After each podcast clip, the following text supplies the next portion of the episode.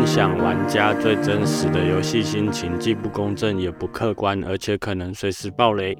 大家好，欢迎来到这个礼拜的电玩老爸，我是主持人 Kido。那今天没有来宾，因为我想说，其实本来想说今天要休息啊，可是觉得有一款游戏是可以拿出来聊一下。那这款游戏我也不太知道说可以找谁来聊，一起聊，因为我。没有把这款游戏推荐给其他人，但是玩我毕竟也是就是好好的把它玩了一遍，然后就觉得说其实有些东西是可以拿出来说的。那我觉得就借这个机会可以来一次就是自己的单纯的一个游戏分享哦。那这个这次要聊的游戏就是《瘟疫传说》，呃，无罪跟安魂曲其实就是上下两集。第一部的话，记得好像是在二零一九的时候推出的。那安魂曲的话是在去年的，呃，去年哪一下半年的时候推出。那因为，呃，我都基本上我都是在那个 Xbox 上面玩的。那，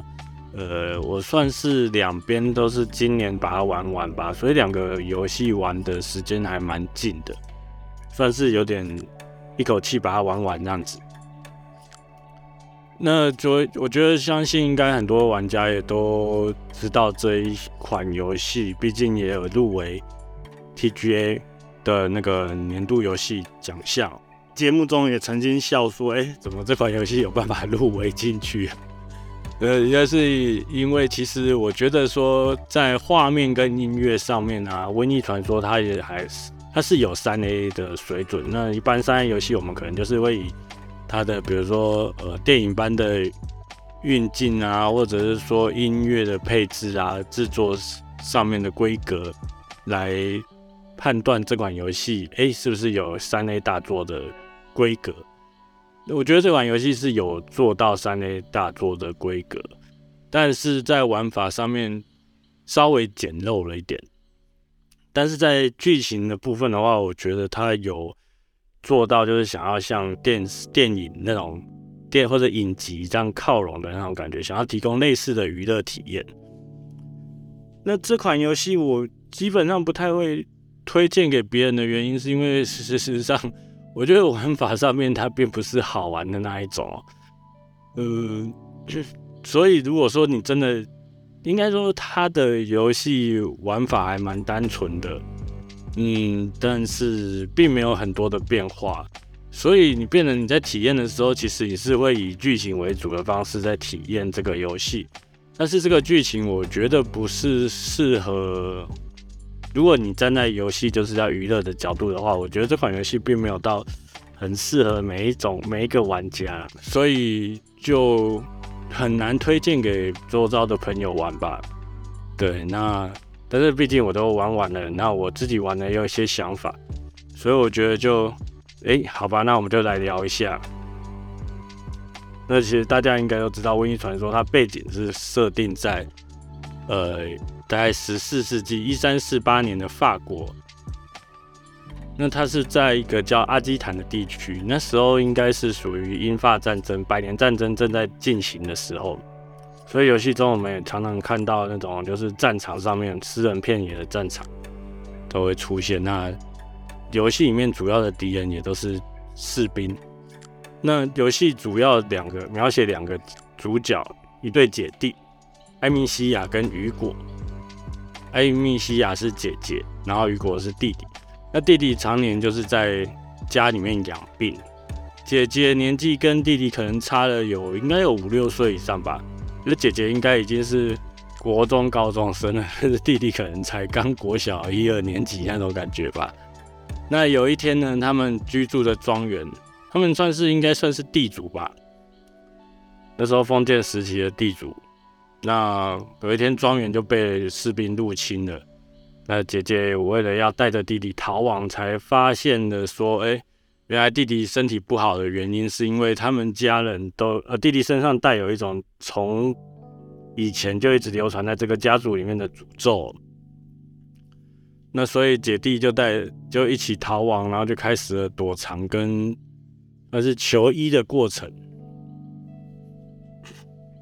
而游戏基本的背景是这样子。那它的开发的团队是法国一家电子开发商，叫 Asobo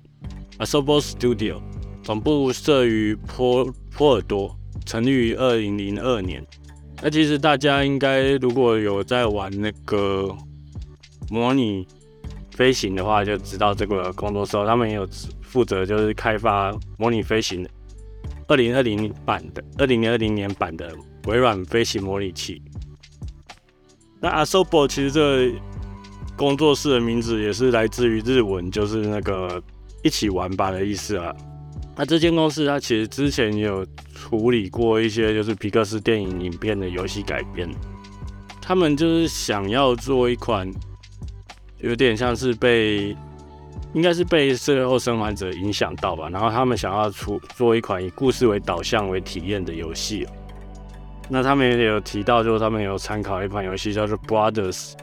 The Tale of Two Sons》双子传说，这个应该有的玩家应该是有玩过的。好，那再就可以提到，就是说这个《瘟疫传说》里面另外一个主角。就是同时间可以多达五千只出现在画面上面的老鼠，哎所以这个游戏，嗯、因为这件事情其实还被批评的蛮惨的，就在 Twitter 上面被那个 Ubisoft 的工作人员吐槽说：“哎、你为了要呈现那么多老鼠，然后要牺牲那个 FPS，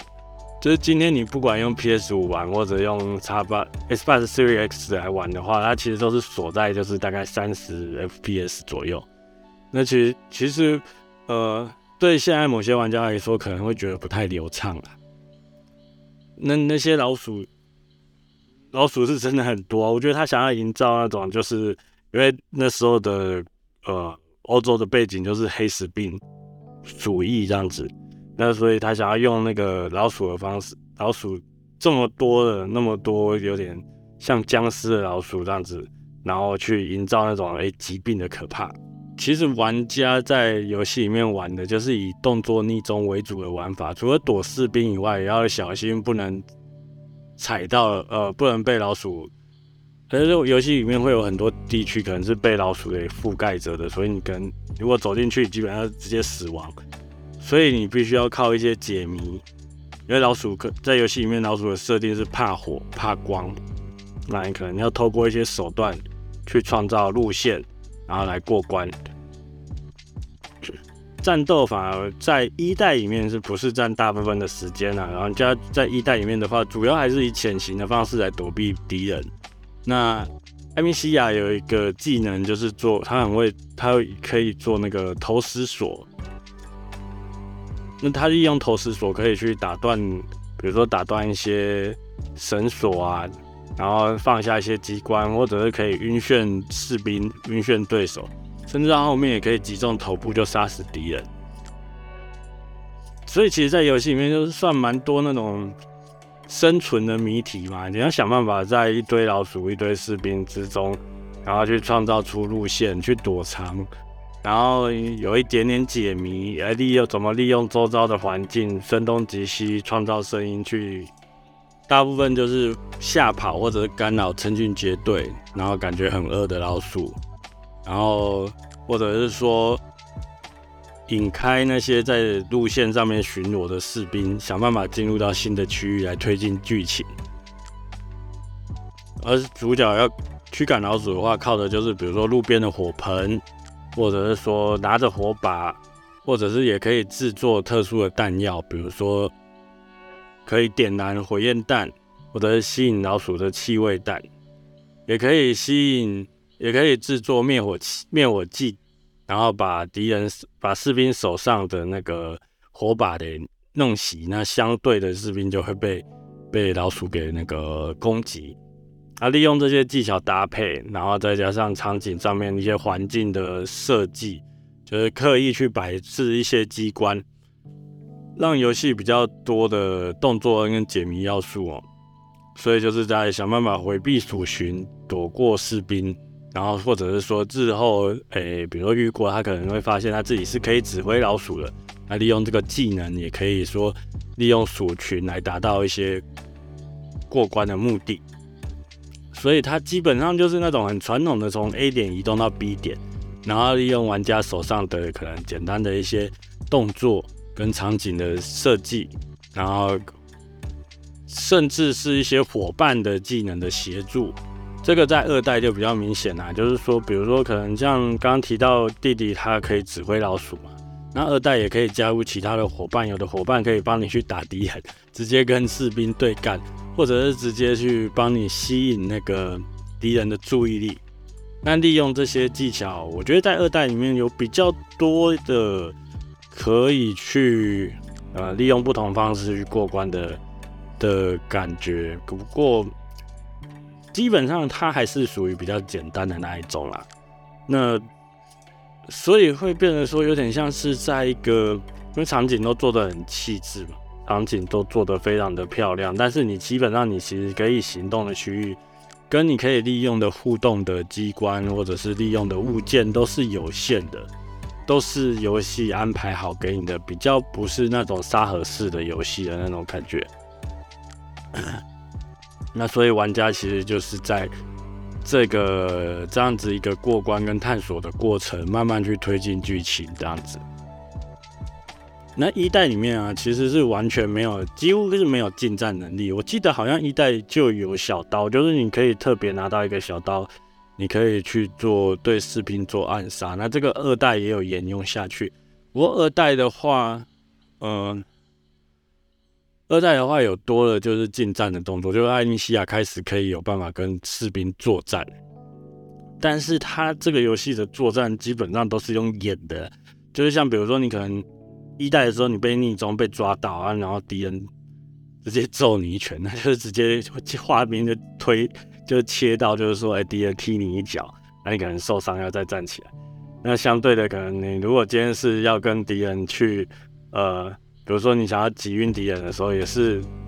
在对的时间按钮以后啊，就演一段就是艾米西亚敲敌人的头的这样子的动画。它不是那种，不是那种动作游戏，传统动作游戏真的有那种你一拳我一脚的那种感觉。它真的就是用用演的方式去演这这些呃近战的搏斗。那所以其实如果从这个角度来想的话，我觉得这这些桥段其实还蛮蛮切割游戏。体验的，所以它它本质上它还是以逆中为主啊。只是二代我我觉得他可能是想要想要让，呃，当然剧情需要也要，因为艾米西亚必须要保护他弟弟嘛，他也必须也做了比较多更多残忍的事情，可能就开始去呃去可以去伤害伤杀人啊，会有这些手段。那游戏里面也会其他 NPC 也会对他这个手段也会批评，那所以可能剧情需要他就做这些。加入了这个近战的要素，但是近战的要素它并没有做得很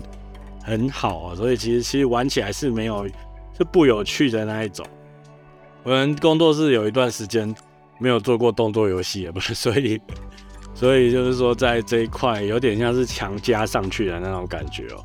那但是二代还是有，除了说你投石所变得比较强之外，还有加入了弓箭。就是玩家可以在随着剧情拿到十字弓箭，那十字弓箭的话是比较可以是算是那种可以一击杀敌人的，但是相对你可能能够拿到的那个箭矢的数量就是有限的，它比较像是一个保护，就是如果说你今天真的遇到强敌的时候的，遇到遇到困难的时候的一个保护自己的手段吧。呃，二代也有加入的就是那种。技能树，可是它的技能树不是说你累积经验值去点技能的那种，而是说，比如说你这个关卡你可能逆中用的比较，你是用逆中的方式去过关，或者你是用直接跟敌人对干的方式去过关，它是它会根据你的玩法，然后去增加你那一条技能的能力。比如说你可能越玩逆中，你的逆逆中技巧就越好。你如果越是近战搏斗的话，你近战的技巧就会增加。这个东西的话，对，算是是合理啊。但是就是说，变成说你其实，哎、就是就是就是一个确认自己有游玩风格的的这个做法而已嘛。那本身它，你要说它是技能树嘛，我觉得就是一个熟能生巧的那个的的一个。视觉化的感觉而已。很有可能就是告诉你说，你可以这样子做，那你看你要怎么，你基本上还是还是你的，对你的玩法并不会特别影响啦。你不会，没有办法利用技能树去 build 一个自己觉得很厉害的艾莉西亚嘛？所以基本上还是玩家想怎么玩你就怎么玩就可以了。那它的工具升级也是很阳春，游戏里面其实从一代就一直有提供，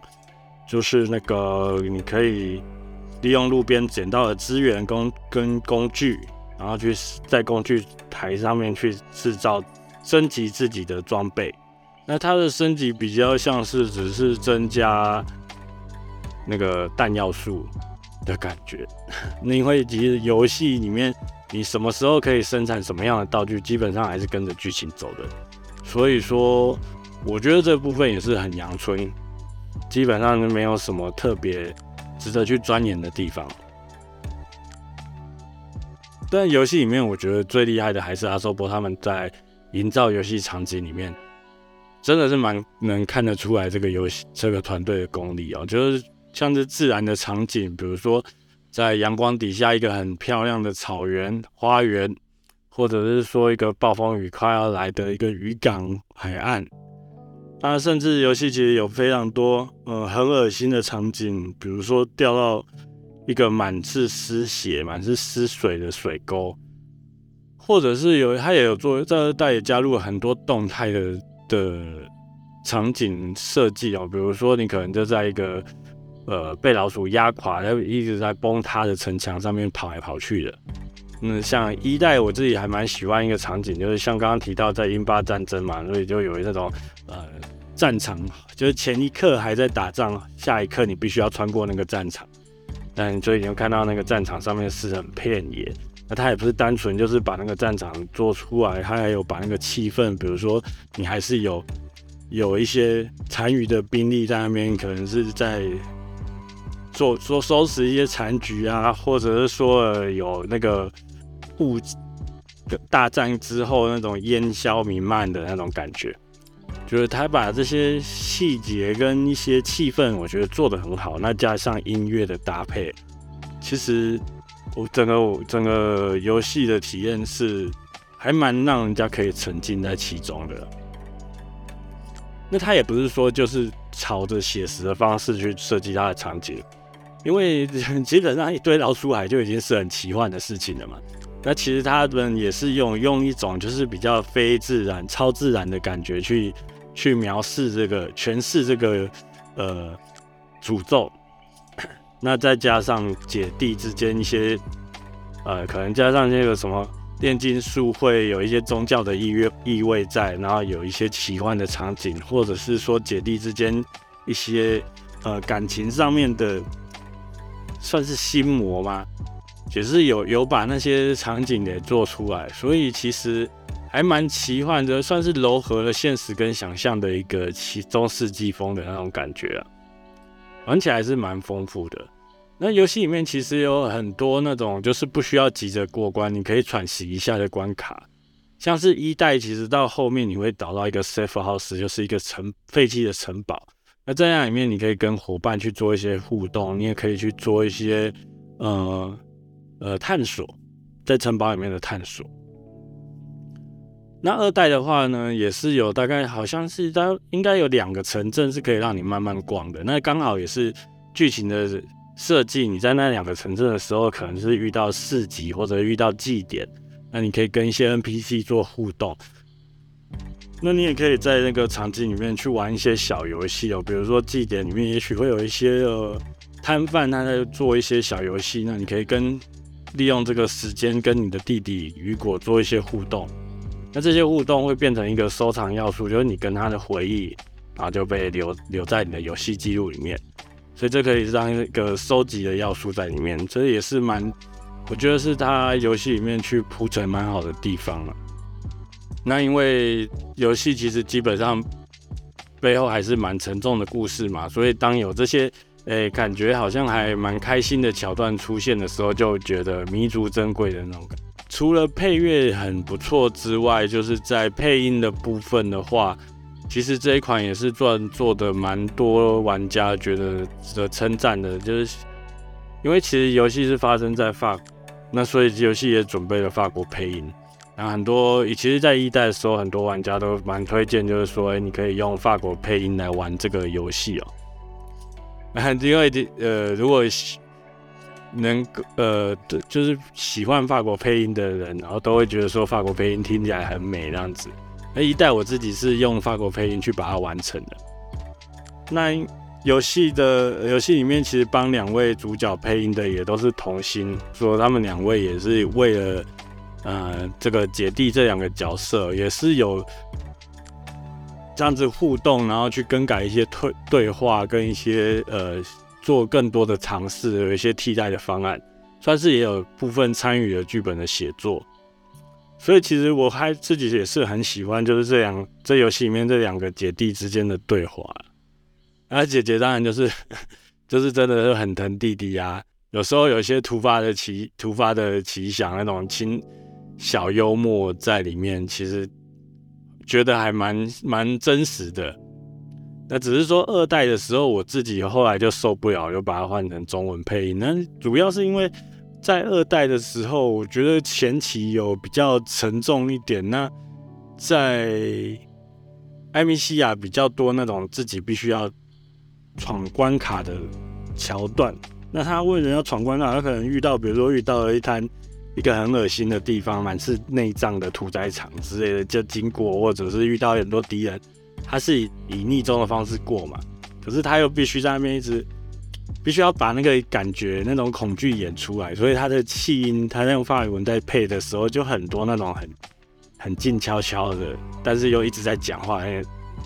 心中很很紧张的那种呃台词出现，然后就整个气音非常的重，那种那个其实对。我的耳朵有点受不了，所以后来我就把它换成中文配音，再一口气把它玩完了。那我觉得这个就是看见仁见智，我觉得并不是说不是说那个 声优配不好啊，应该比较像是我自己。如果如如果说我自己遇到这种很恐怖的桥段，可能就点点吧，就不会说哎这样子碎念啊，单纯可能就是我的问题吧。啊，最后其实就可以来提到那个剧情啊，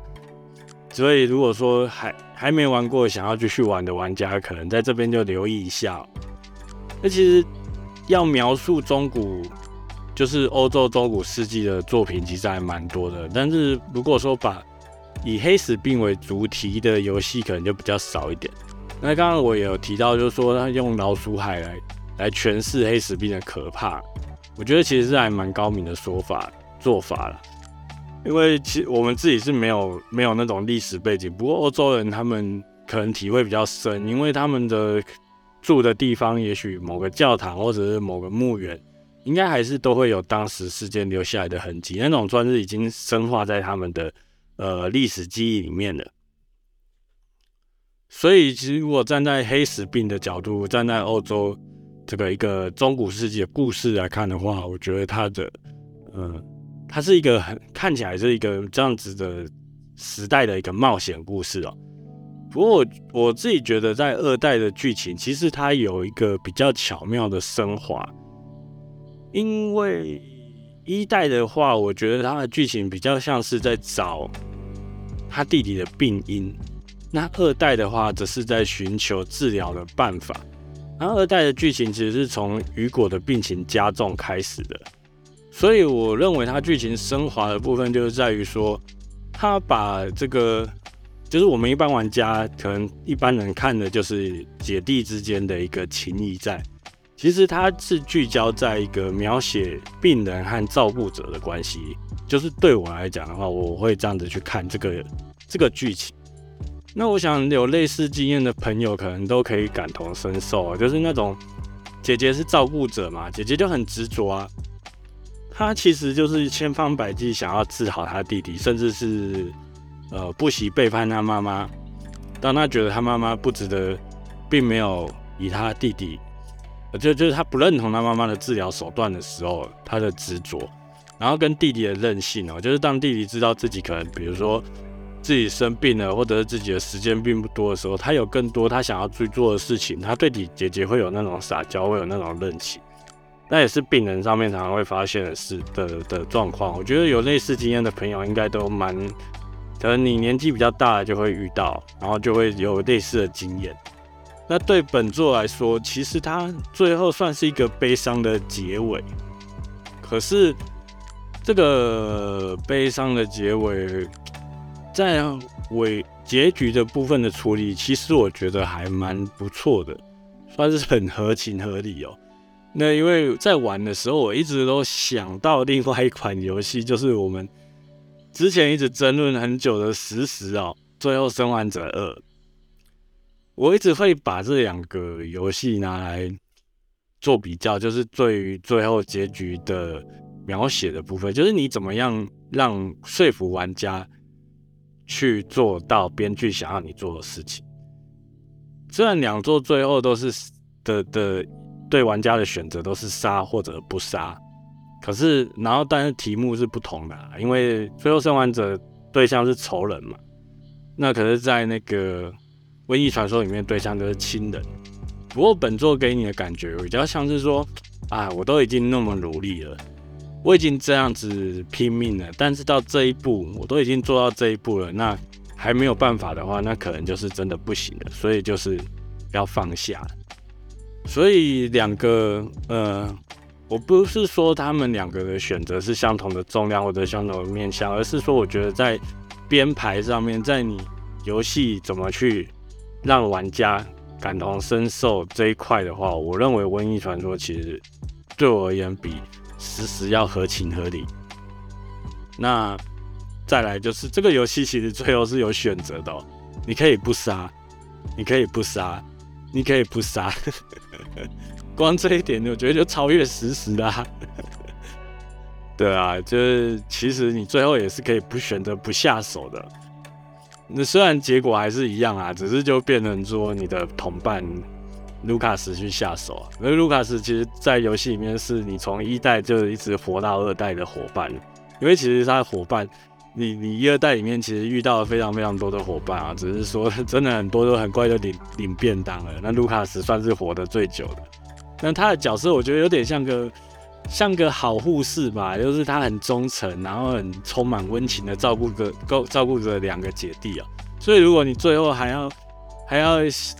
因为你自己人狠不下心，然后要卢卡斯来下手，我觉得对他也太惨了。所以还是让姐姐来吧，这样子。对啊，因为我觉得这个其实就是呃我。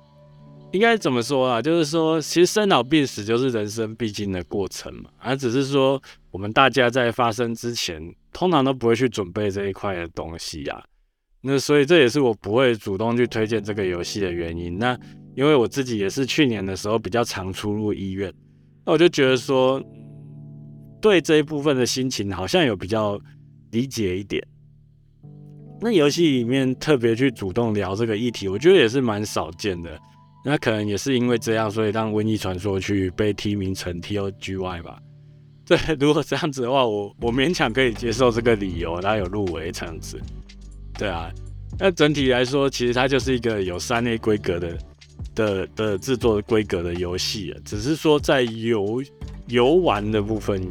游戏核心的部分的话，呃，因为它还是主要还是以逆中为主，它还是很多必须要去打磨的地方。那特别是像我一二代一起玩，我没有特别，我真的觉得其实还蛮腻的。那只是因为其实一二代的动作改正并没有特别多啦，所以呃，如果要玩的话，我还是觉得你可能要从一代开始玩。那你一代玩了，如果说。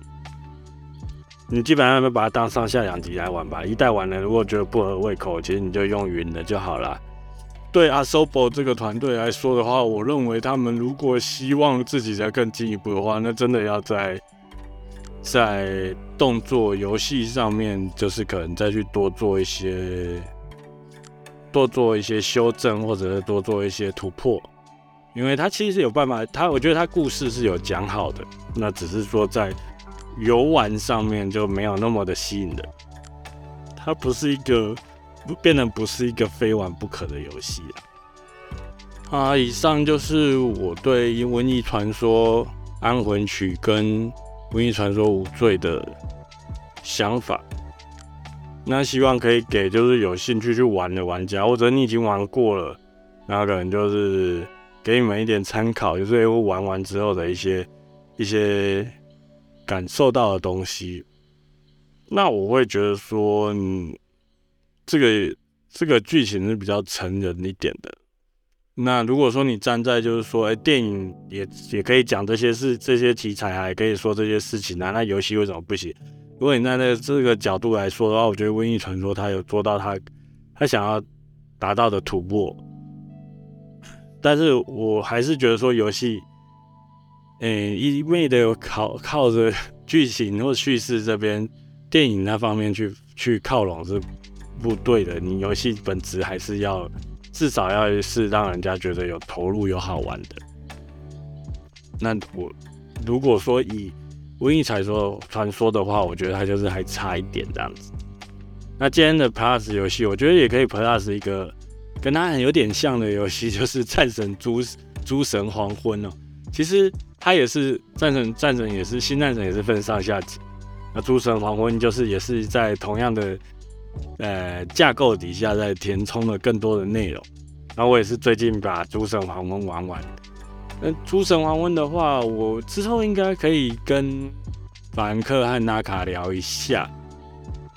游戏之后其实还有很多后日谈的任务，我觉得还蛮惊艳的。那只是说新战神他之前就是以一镜到底为卖点嘛。但是我觉得这次的一镜到底真的还蛮作弊的，作弊了很多次哦，还可以还可以换操作角色，还可以传送，还可以做梦，这样子算是蛮蛮作弊的。你这样子还干脆不如就 啊，就是反正他就是要一镜到底就对了。那其实我玩战神的时候，我觉得前期还蛮闷的，我一直到了华纳海姆以后，我才觉得可以做的事情变多了，才开始觉得好玩了。那游戏本身几个剧情的演出，就是在叙事这一部分，我觉得也其实是做得不错的，但是它比较归功在，我觉得是在演员的表现上面吧。嗯，哦，演员还有配乐，演员还有配乐的的表现上，因为其实诸诸神黄昏，我老实说，我觉得内心戏还蛮多，它反而不像一瘟疫传说的角色那么多台词，它反而比较属于那种。言简意赅的那种感觉，它比较多会是变成说是靠着音乐或者是角色的表情去营造出那个情感出来，去叠堆叠那个情感出来。那至于诸神黄昏的剧情好不好，我觉得要看你把哪一段当成主线。对，那这个点就是之后再好好的来细聊好了。不过我觉得应该大家都该玩的都玩过了，应该是我我最慢把它玩完。啊，那诸神黄昏其实玩起来反而不会像瘟疫传说这么沉重哎，反而有一种更更舒舒缓舒坦的感觉，就是好像心中放下一块大石头的那种感觉。好，这是今天的 Plus 游戏，嗯，其实还蛮想继续推荐，还想蛮想 Plus 那个 Hi-Fi Rush 的 Hi-Fi Rush 的话，我在脸书上面推荐好了。好，今天就先这样子，那就谢谢谢谢今天的收听哦。那希望下礼拜就可以比较热闹一点，找到来宾一起来聊游戏。好，大家拜拜。